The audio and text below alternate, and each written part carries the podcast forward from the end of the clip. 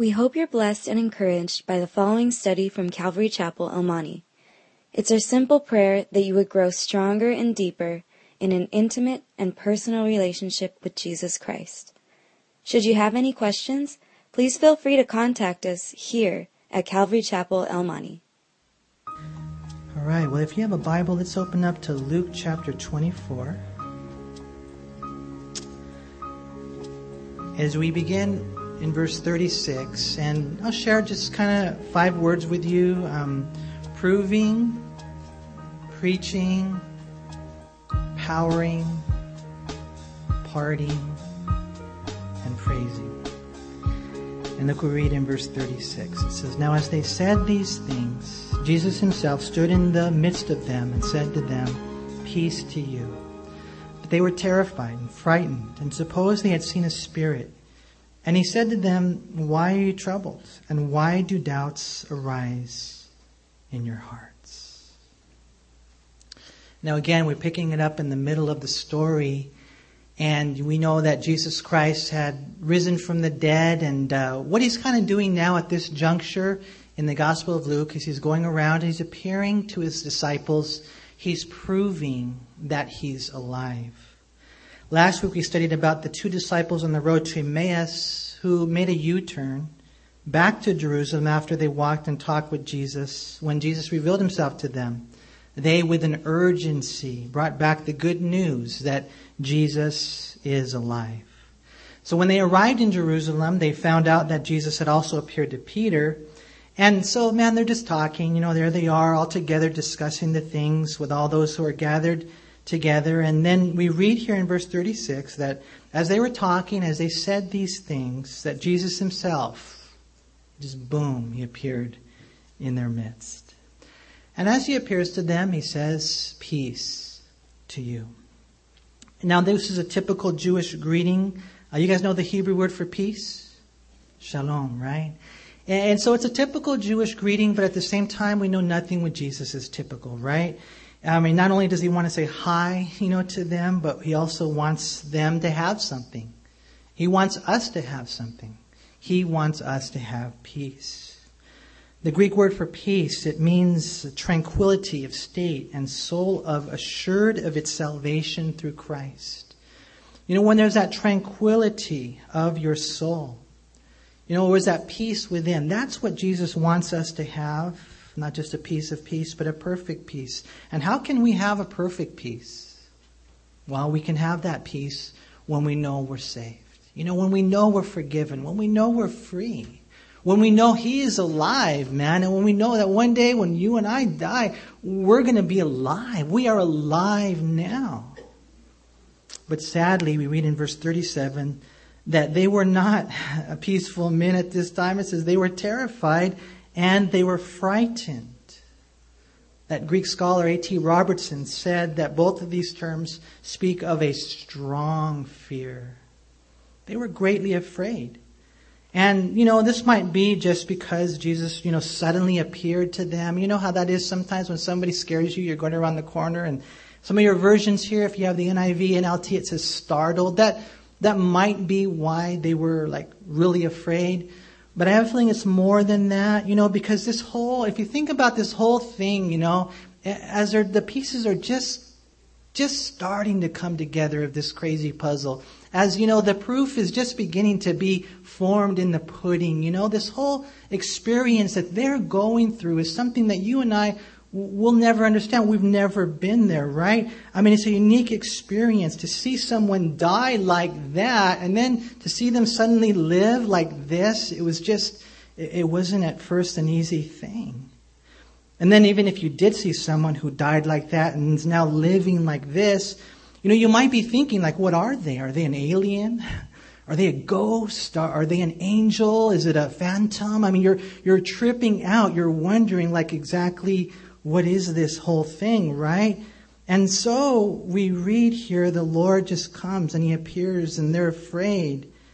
As a matter of fact, notice what it says right there in verse 38. He said to them, Why are you troubled?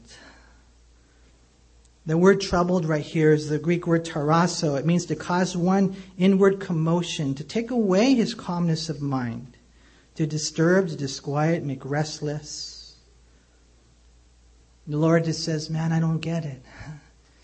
Now, you know, the Lord is so gracious and He's going to minister to them, and obviously He comes to them and He appears to them. But I'll tell you what, man, the Lord expects more from them. And I, and I really think it's important for us to understand that He expects more from us as well. We, we shouldn't be a people who are afraid. We shouldn't be a people who are, are troubled. We have peace with God. We have the peace of God available to us in our Lord Jesus Christ. And even though we go through things in life that we just don't understand, we got to rest in the fact that He does. And we must rest in the fact that all the things that we're experiencing in life, even though we just don't see how in the world God could ever use this for good, He will and He does. And we really have to have that heart. Don't be afraid. Don't be terrified. Don't be troubled.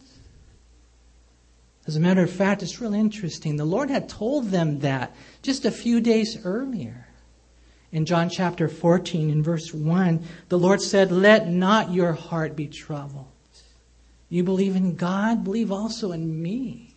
He said in John chapter 14, verse 27, same Greek word, peace I leave with you, my peace I give to you, not as the world gives do I give to you. Let not your heart be troubled, neither let it be afraid.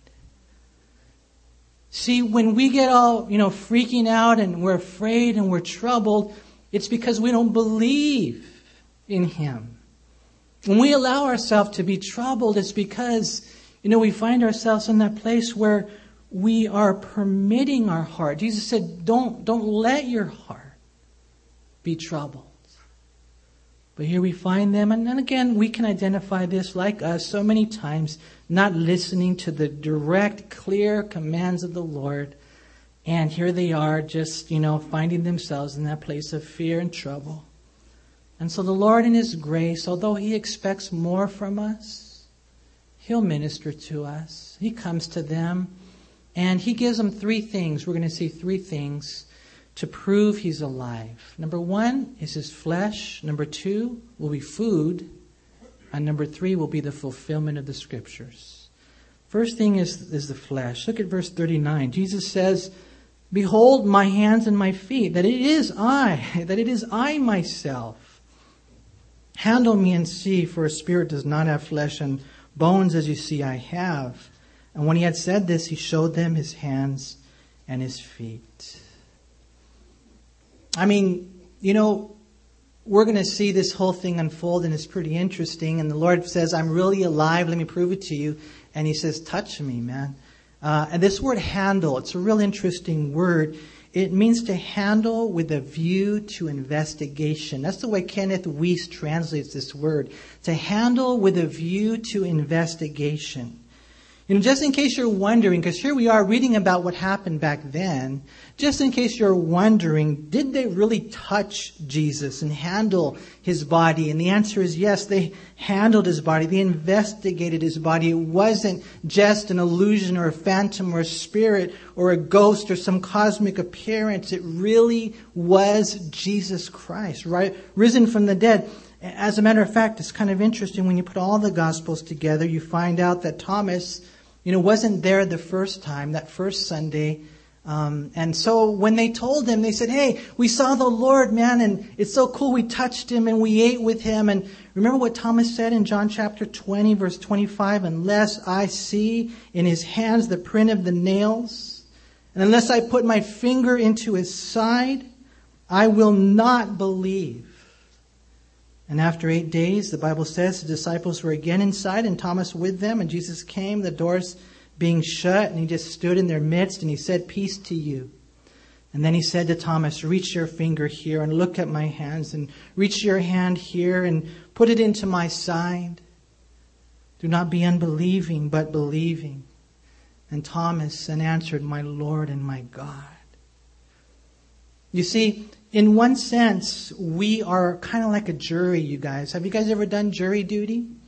And you go to jury duty, and maybe you weren't there when whatever it was was done, but you listen to the testimony of the witnesses. And when you listen to the testimony of the witnesses, especially the eyewitnesses, we are then responsible to make a decision. And the same is true when it comes to our Lord Jesus Christ. And we see that the evidence from the witnesses is an evidence that is empirical and true. You see, in one sense, we're a jury on Jesus and we're reading about the witnesses and we see here in our study that they weren't just these gullible, naive, easily convinced guys that were delusional. They wanted proof that he really did rise from the dead. And so this proof would then give them peace. The Lord says, Touch me.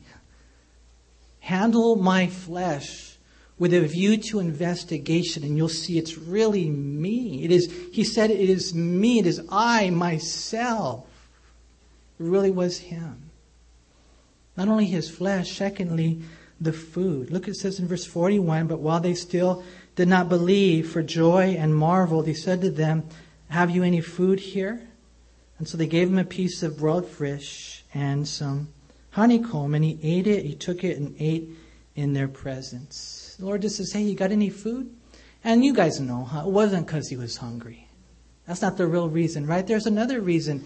Because they're still there, they're still not really believing. I mean, they're happy, but they're still not really believing. It's just hard to put into words. It's almost hard to interpret there in verse 41. Things are happening so fast. They're joyful, but they're still doubtful.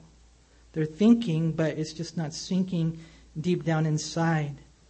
And so the Lord, He just gives them a little bit more evidence. I want you to know that I'm really here, that I'm not a ghost, I'm not a phantom, I'm not an illusion. Do you have any food? And they said, Well, we've got some fish. And so he ate the fish. And then they gave him dessert, right? The honeycomb. And he ate the honeycomb, and they're like, Wow, he really is. And this would be evidence. As a matter of fact, later in the Gospel of John 21 10 through 13, Jesus cooked up some breakfast. Remember that? And undoubtedly he ate with his disciples.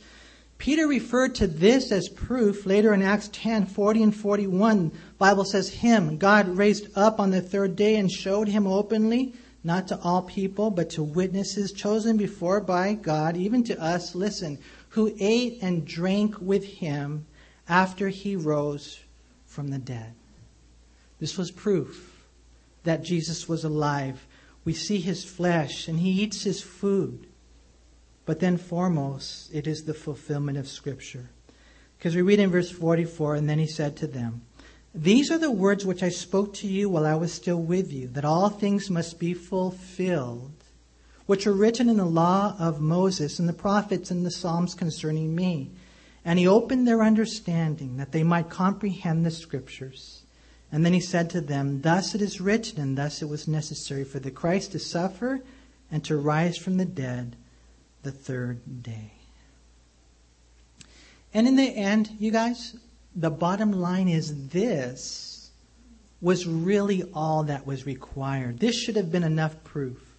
The hundreds of prophecies, the simple fact that all this was written of him, his vicarious death, his victorious resurrection Jesus said, Man, I told you all this, that all things must be fulfilled which were written in the law of Moses, the prophets, and the Psalms. And the Jewish mentality, that's the whole Old Testament from Genesis to Malachi.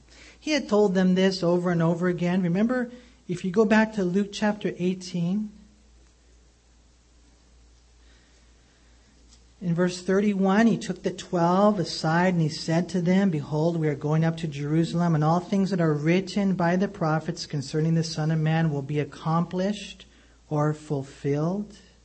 For he will be delivered to the Gentiles, will be mocked and insulted and spit upon, then they will scourge him and kill him, and on the third day he will rise again. You know, the Lord told them, Man, I've told you before. But what happens? You know, we're not listening. And again, just as a quick side note, I think this is a principle of Scripture that be worthy of our meditation. That, you know, the Lord, uh, how many times is He speaking to you and here you find yourself in a dilemma? You find yourself in a situation that you just don't know what's going on and you find yourself, you're depressed. You're in a valley, you're distressed. And the reason is you were not listening. The Lord, I believe, prepares us for every valley. That's why we always must be listening to the Lord. We, we've got to make sure that we have our quiet time with God. It's there in our quiet time with the Lord that God speaks to us and He tells us things to come. You know, but here again we see this example of the disciples. They weren't listening. But the Lord reiterates the fact, I told you that it's, it's all about me in the Old Testament. Now, back in Luke 24, last week we went over the fact that when Jesus, you know, was with the two disciples on the road to Emmaus, that he gave them a Bible study. And he told to them, and explicitly says he expounded the scriptures to them. And then they were like, wow, our hearts are burning when he was talking to us, right? Now, here in Luke 24, we don't read it that he expounded to them. We do read this in verse 45 that he opened their understanding that they might comprehend the scriptures. The word opened, it means to open thoroughly what had been formerly closed. Their understanding, it speaks of the faculties of perception and reason, a capacity for spiritual truth. And the comprehension speaks of things being put together, uh, kind of joined together in the mind. And that's what ends up happening, you guys, in our life, you know, as, as we, you know, face these truths. And as we're reading this Bible, it requires a miracle for us to really, really follow through. Remember last week we read that the Lord opened their eyes? The Lord opened their eyes.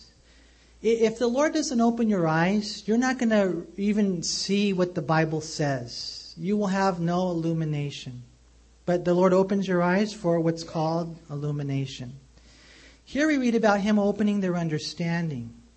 It, it must be a miracle. It must be the Lord opening our understanding for interpretation. Without the Lord, and as we read this book, and there might be some of you here today, you're not really interested in the Bible. You think it's boring. You don't read it on your own because you don't get it. Well, the only reason anyone would not get it, it's not a biological comprehension problem. It's a spiritual problem. Maybe you don't really know the Lord. Maybe you're not really saved. If you are not hungry for God's word, I would question your salvation. You can always tell when the fish are going to die in your tank, huh? Because they don't want to eat. it happens to people when they're about to die, they don't want to eat. And if you're here and you don't want God's word, then there's a, there's a, there's a good question mark whether or not you really know the Lord Jesus Christ. Because I know this, that when you know the Lord and you love the Lord, you are hungry for His word. You know, but maybe you're not experiencing that miracle because it does take a miracle every single time. What I think a lot of times we take for granted, you know, that the Lord opens our eyes for illumination. He opens our understanding for interpretation. And then he opens, if you read the book of Acts, chapter 16, with Lydia, the Bible says that, that God opened her heart that she would take heed to the things that were spoken by Paul. And so the Lord opens our eyes for illumination. He opens our understanding for interpretation. And He opens our heart for application. Without God being in the middle of our Bible study, nothing will happen. We won't see, we won't understand, and we will never become a doer of God's Word. But here we see how dependent we are and how when we study the Bible, we must come and study the Bible without sin, without doubt, without, you know, a self reliance or self confidence that says, you know what, I know what that says already. No, it's got to be an interaction where God, God speaks to you. And that's exactly what the Lord does here. It's such a beautiful thing. He opened their understanding that they might comprehend the scriptures. And I don't know for sure. I don't know if he gave them a Bible study then. He probably did. But maybe it was just all the passages they had read since they were a little boy. You know, some of you here, maybe you're wondering whether or not your children, you know, are going to ever get it. But maybe when they were little, you gave them the word. And they're growing up and you gave them the word. And maybe they drift away. But you want to know something? It's still there in their hearts. And one day, when Jesus opens their understanding, all the things that they've learned, ever, learned ever since they were a little boy, he, it'll always, it'll just all kind of come together. You know, I don't know. Maybe it was all the things that Jesus had told them, the, the, the, the three years in ministry. It just all of a sudden, all of a sudden, like a light just turned on. And they understood. Wow. It's like the Bible says in Psalm 22, Psalm 69, Psalm 110, Psalm 118, all the messianic psalms and just all the scriptures about Jesus. It just kind of all came together for them. And it's the way it is with the Word. Job chapter 33, verse 16 says, And he opens the ears of men, and he seals their instruction. See, God does the work. In Psalm 119, 18, the Bible says, Open my eyes that I may see wondrous things from your law. And then 1 John 5, 20, it says, And we know that the Son of God has come and has given us an understanding that we may know him who is true. See, it's all the Lord, you guys. Some of you here, uh, and I talk to people, and it's kind of funny. After a Bible study, some people will come up and they'll want to talk about Burger King, right? And uh, after a Bible study, some people will come up and they'll want to talk about the King of Kings, right? And so you can kind of tell a lot of times, not always, but where people are. And it's so cool when you sometimes you talk to somebody and they're like, you know what, it was so cool how the Lord said that and how this ministered to me and things about the Word. And then you just know when that happens, I, I take absolutely no credit for that. Then you just know that it was a miracle that took place because when people really they, they, they hear the word of the Lord, it's God. It's totally a miracle. Because before I got saved, I read my whole Bible. It didn't make any sense to me because I was dead. But then when I got saved, everything changed. See, He will open your understanding and He will give you comprehension. And so that whole section of Him proving He's alive, it should give us peace, right? that we, one day when we die, will be alive. Because he's alive, right? And so first we see about this whole proving, then we move into preaching. Because look what it says in verse 47. It says, And that repentance and remission of sins should be preached in his name to all nations, beginning at Jerusalem. And you are witnesses of these things. Now, in the Greek language, this is still part of the prophecy that Jesus would die, rise again, ascend into heaven, and that his followers would preach the gospel to all nations, and that people from all nations would one day be followers of the true and living God. And what the Lord says right here is this is exactly what I've called you as witnesses to do. The Greek word is that word kerusso, and it means to proclaim after the manner of a herald. This word right here, kerusso, always carries with it a certain formality and authority and gravity. And I want to share with you guys, and I pray that this is very clear, that it's not just that guy who is ordained as a preacher who's a preacher. That if you're a Christian and if you have the keys of truth and salvation, if you know Jesus, then you also are called to be a preacher. Someone who has that authority, someone who has that responsibility, someone who has that gravity is a formality to it. And that's why you can't just wait until someone throws the opportunity on your lap. What kind of Christian is that? That's not a caring Christian. Another thing I've learned is that when you get saved, not only do you have a hunger for God's word, you have a passion for the lost. And if you don't have a passion for the lost, then you are lost. I've learned that as a Christian, man, that you're just always wondering, Lord, do they know you? Lord, do they know you? And your heart just goes out to family members and neighbors and strangers and everybody you meet. And that's why, you know, we have to see that in this last chapter, as God's about to close what some would consider the greatest book in the world, the book of Luke, the Gospel of Luke, that he sets before us, first of all, the proving that he's alive, and then secondly, the preaching, the responsibility that we have. He says to go out and to share with everybody this simple message of repentance. and remission of sins. And, you know, that's why you got to listen, you know, to these guys. Some of these guys on TV, they're not real preachers. You want to know why we know they're not real preachers? Because they never talk about sins. They can't say it's, uh, it's sin, right? They don't talk about hell. They don't talk about repentance. But Jesus said that when you go out and you preach to all the nations and you want people to get saved, you have to talk about repentance, which is the true turning away from your sin. If you're here today and you're living with your boyfriend and girlfriend, and you still think that you're run on with the Lord, you're not. You need to repent of your sin.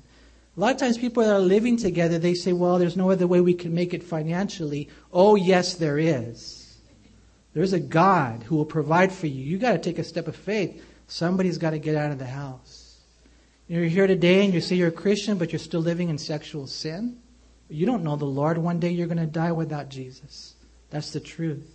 You're here today, you're still getting high, you're still getting drunk. You're still a liar, you're still a cheater, you're still filled with, flooded with pride. You don't know God. Now, I'm not saying that we're not struggling at times as Christians, but if you're still, you know, embracing your sin and harboring sin in your heart, if you're still here today, you know, and you know what, you're playing games with sin and pornography, whatever the case may be, I, I got to tell you this, man, that you have no assurance. Why are you gambling with your soul? Let go of those things. Repent of those things, because that's the message. He says that this message of repentance and then remission of sins. Oh, I want to be forgiven. Yeah, everybody wants to be forgiven. But you won't be forgiven unless you repent. And the word uh, remission is a beautiful word of forgiveness. The word remission, it speaks of release from bondage or imprisonment. I mean, how many people do you know today who are incarcerated? And you know, and this is an example, I mean, how you would love for them to get out of jail. Well, that's kind of the way it is spiritually. When we repent of our sins and we receive the remission of our sins, the Lord gets us out of jail. He gets us out of bondage. He gets us out of that place of penalty, even so much so to the point that it, it, He would treat us as if we've never committed those sins. And that's why in the book of Acts 13:38 the Bible says, "Therefore let it be known to you, brethren, that through this man is preached the forgiveness of sins. That's what our country needs most. Our country needs the forgiveness of our sins. That's what we need. That's what you need. That's what I need. Right? Because sin does what? It separates us from God. It separates us from fellowship with Him. It separates us from living with Him. We need the forgiveness. God, help me. Wash me. Cleanse me. That's why I love Psalm 130 in verse 3, it says, If you, Lord, should mark iniquities, O Lord, who could stand? I mean, all of us here, a lot of you guys here are really, really bad sinners. But we're all sinners, right?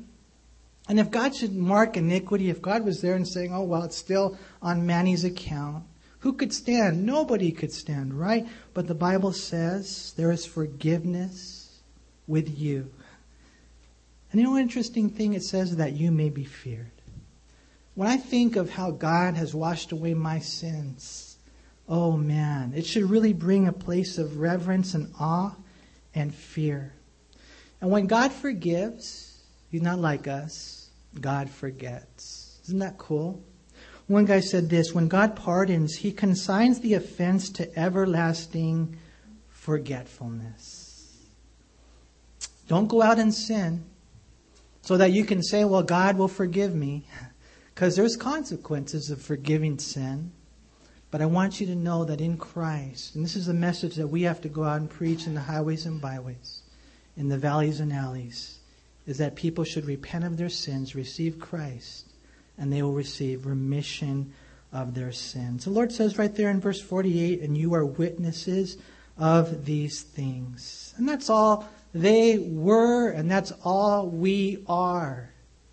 They were witnesses. They were eyewitnesses. They walked with Jesus. They ate with Jesus. They heard his teachings. They wrote down his teachings. They saw him die. They saw all their hopes buried in a grave. But then they saw him again.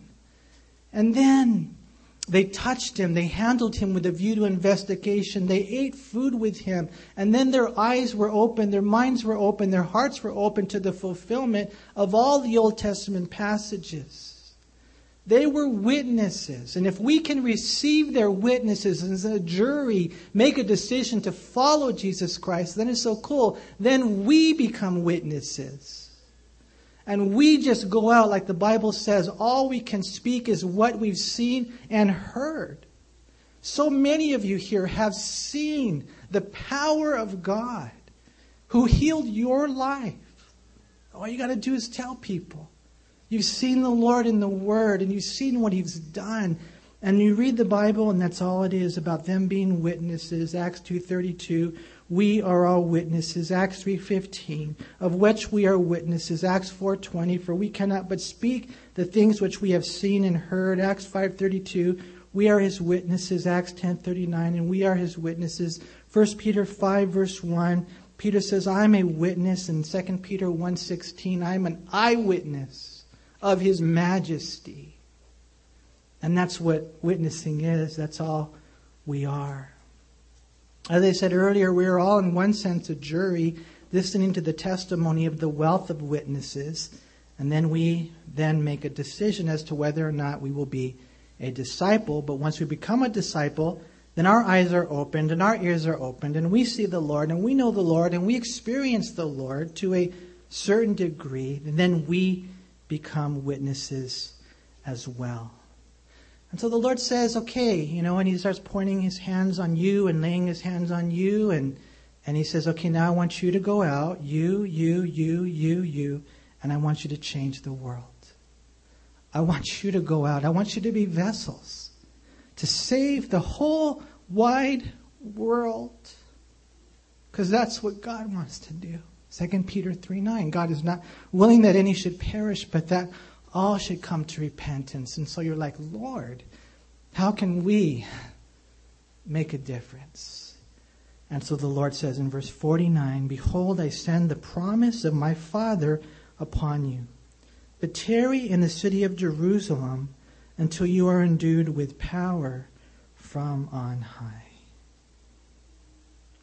See, there's a proving there's a preaching, and there's an empowering. And all this is necessary for us to understand the gospel. The Lord says, uh, I want you to tarry in Jerusalem. And that might be a little difficult. You know, especially when you look at the chronology of things, and what you find was that Jesus had actually um, appeared to them after he died for 40 days. And so it was eventually you know, after a few days, man, you know, you're like thoroughly convinced, wow, it's real. He's alive. I want to get out there and I want to start preaching. And the Lord says, don't, don't go anywhere yet. Yeah, now you're convinced I'm alive and now you know the scriptures, cool, but you still don't have what's required of you. You still need power in your life. And so the Lord says, tarry in Jerusalem. The word tarry, it means to sit and to spend some time in a certain place. Now we know they weren't just sitting. We know according to Acts chapter 1 that they were praying. And as they're there, they're tarrying, they're praying. We know in Acts chapter 2 that the Holy Spirit came. And I would just say to you this that, that we don't need necessarily a repetition of Pentecost, but we do need an appropriation of Pentecost. You know, we don't necessarily need, you know, to see that thing repeated, but what we find to do is we need to really take access of that. And, and I would just like to say to you that I think a lot of us, a lot of us, we need to tarry as well. You know, not necessarily for 10 days in a room, but maybe, maybe, maybe 10 minutes on your face. Maybe a little longer, maybe an hour, maybe two, but all I know is that we're sitting down and you're just really seeking the Lord. You know, for them, it would be, would be before they go out into their mission. But for me, I think it's every single day of my life. I cannot go out into the world. I can't. Unless I first tarry. I say, Lord, forgive me.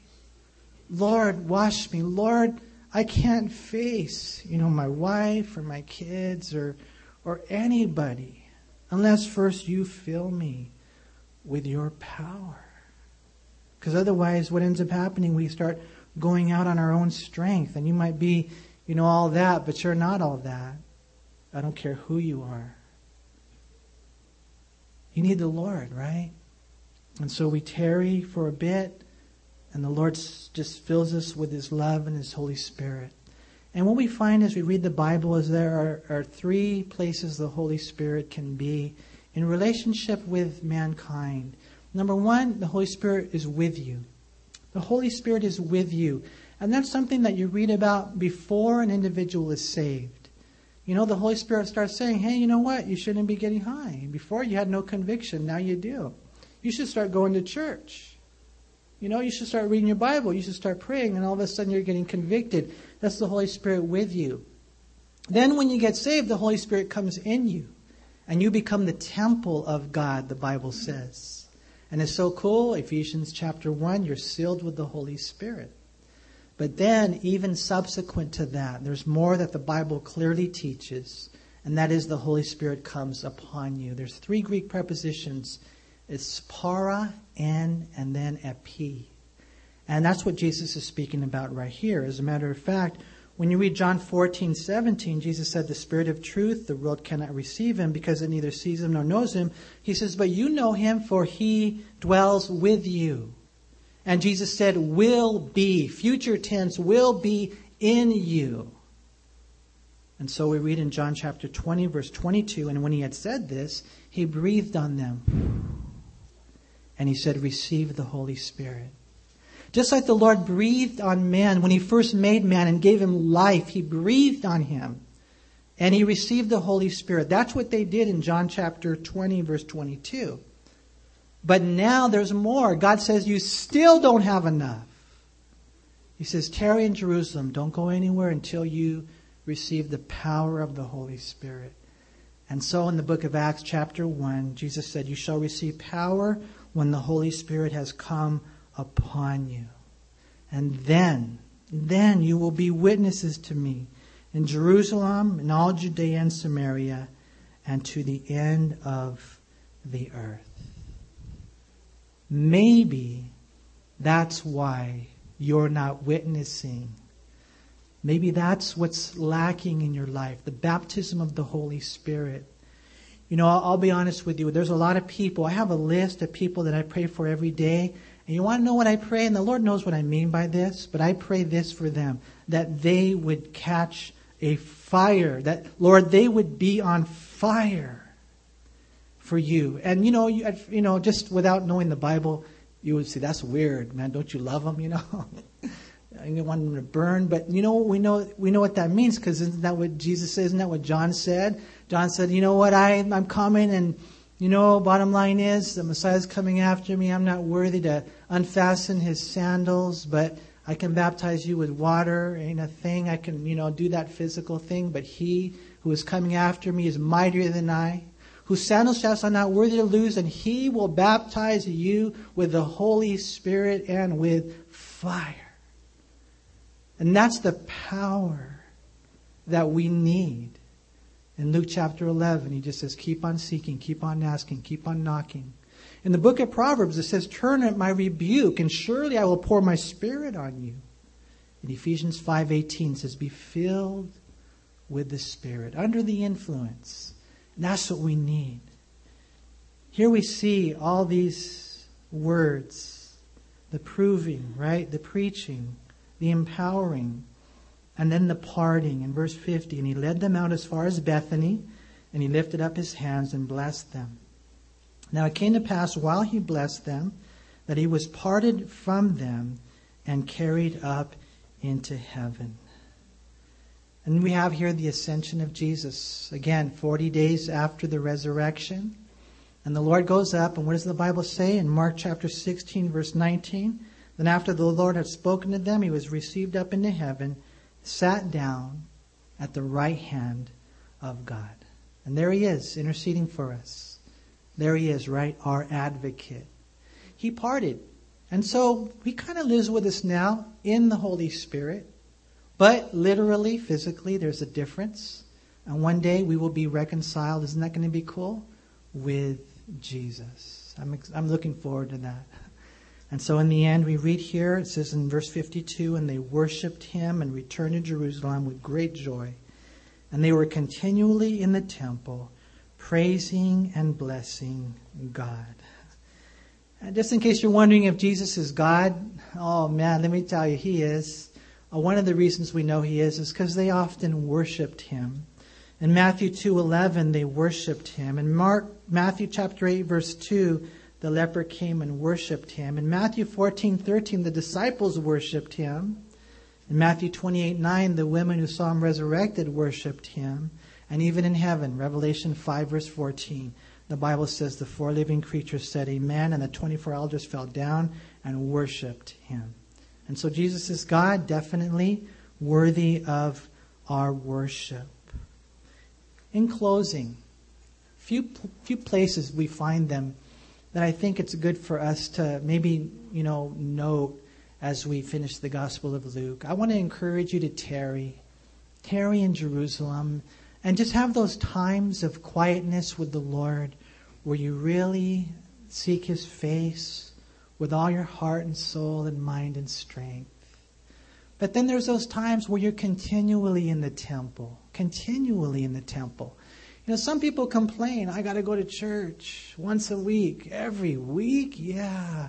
Or some of them complain, I, I, man, you mean to tell me we're, we're going to go cycle and go twice a week? Yeah. And some people go three times a week. You know, when I first got saved, I was there every day. And I'm still kind of here every day, you know.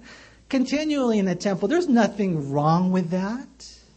If God calls you, praise God. We need the times where we tarry in Jerusalem, that quiet place alone with the Lord. And we need these times as a church we gather together and we're continually in the temple praising God. But it doesn't end there. There's also those times where we just balance this whole thing out and the Lord says, You go into all the world. Huh? And we're out there hitting the streets, man, and telling the people who are just as lost as a lizard, man, that they need Jesus. See, God wants us to to be fishers of men. Okay, and, and remember that, you know, and God will use your life to help them. But, you know, when you catch fish, it's kind of like this God says, You catch the fish, I'll clean them, okay? you catch them, I'll clean them. And that's what God wants for our life. You know, when we bring people the message, and it's so cool to see that the Lord sees you as His workmanship, created in Christ Jesus for good works. There's nothing that a pastor can do, a teacher can do without the Lord that would benefit anyone. You are His. And it's so cool to see when the Lord does the work in your life. And so I pray we would know He's alive, and you and I would then go and tell the whole wide world that Jesus Christ is alive. Father, we thank you for allowing us to study your word and as we kind of close with uh, the example of the disciples, when they saw you were risen, Lord, um, we know that Luke then kind of moves his way into the book of Acts. And it's just the way it should be, Lord, that actions should follow. And so help us first to see what you've done and, and then to see what we need to do in response. And Lord, as we partake of communion together today, I pray that we would all search our hearts, Lord. I pray there would be no, uh, no liars here. Lord, I pray that we would be real and honest and broken before you. Because I know, Lord, that the work will never be real until we are. And so, Lord, we just want to yield ourselves to you today. And I pray if there is anyone here who doesn't know you, Lord, that today would be the day of salvation. If you're here today and you don't know Christ as Lord and Savior, as we partake of communion, right where you're at, it's real simple. All you have to do is turn from your sin, say, Lord, I'm done with my life. I'm done. I repent today and I receive you, Jesus, as my Lord and my Savior. You can say that to the Lord right where you are, and I know there's no doubt that He will write your name in the book of life.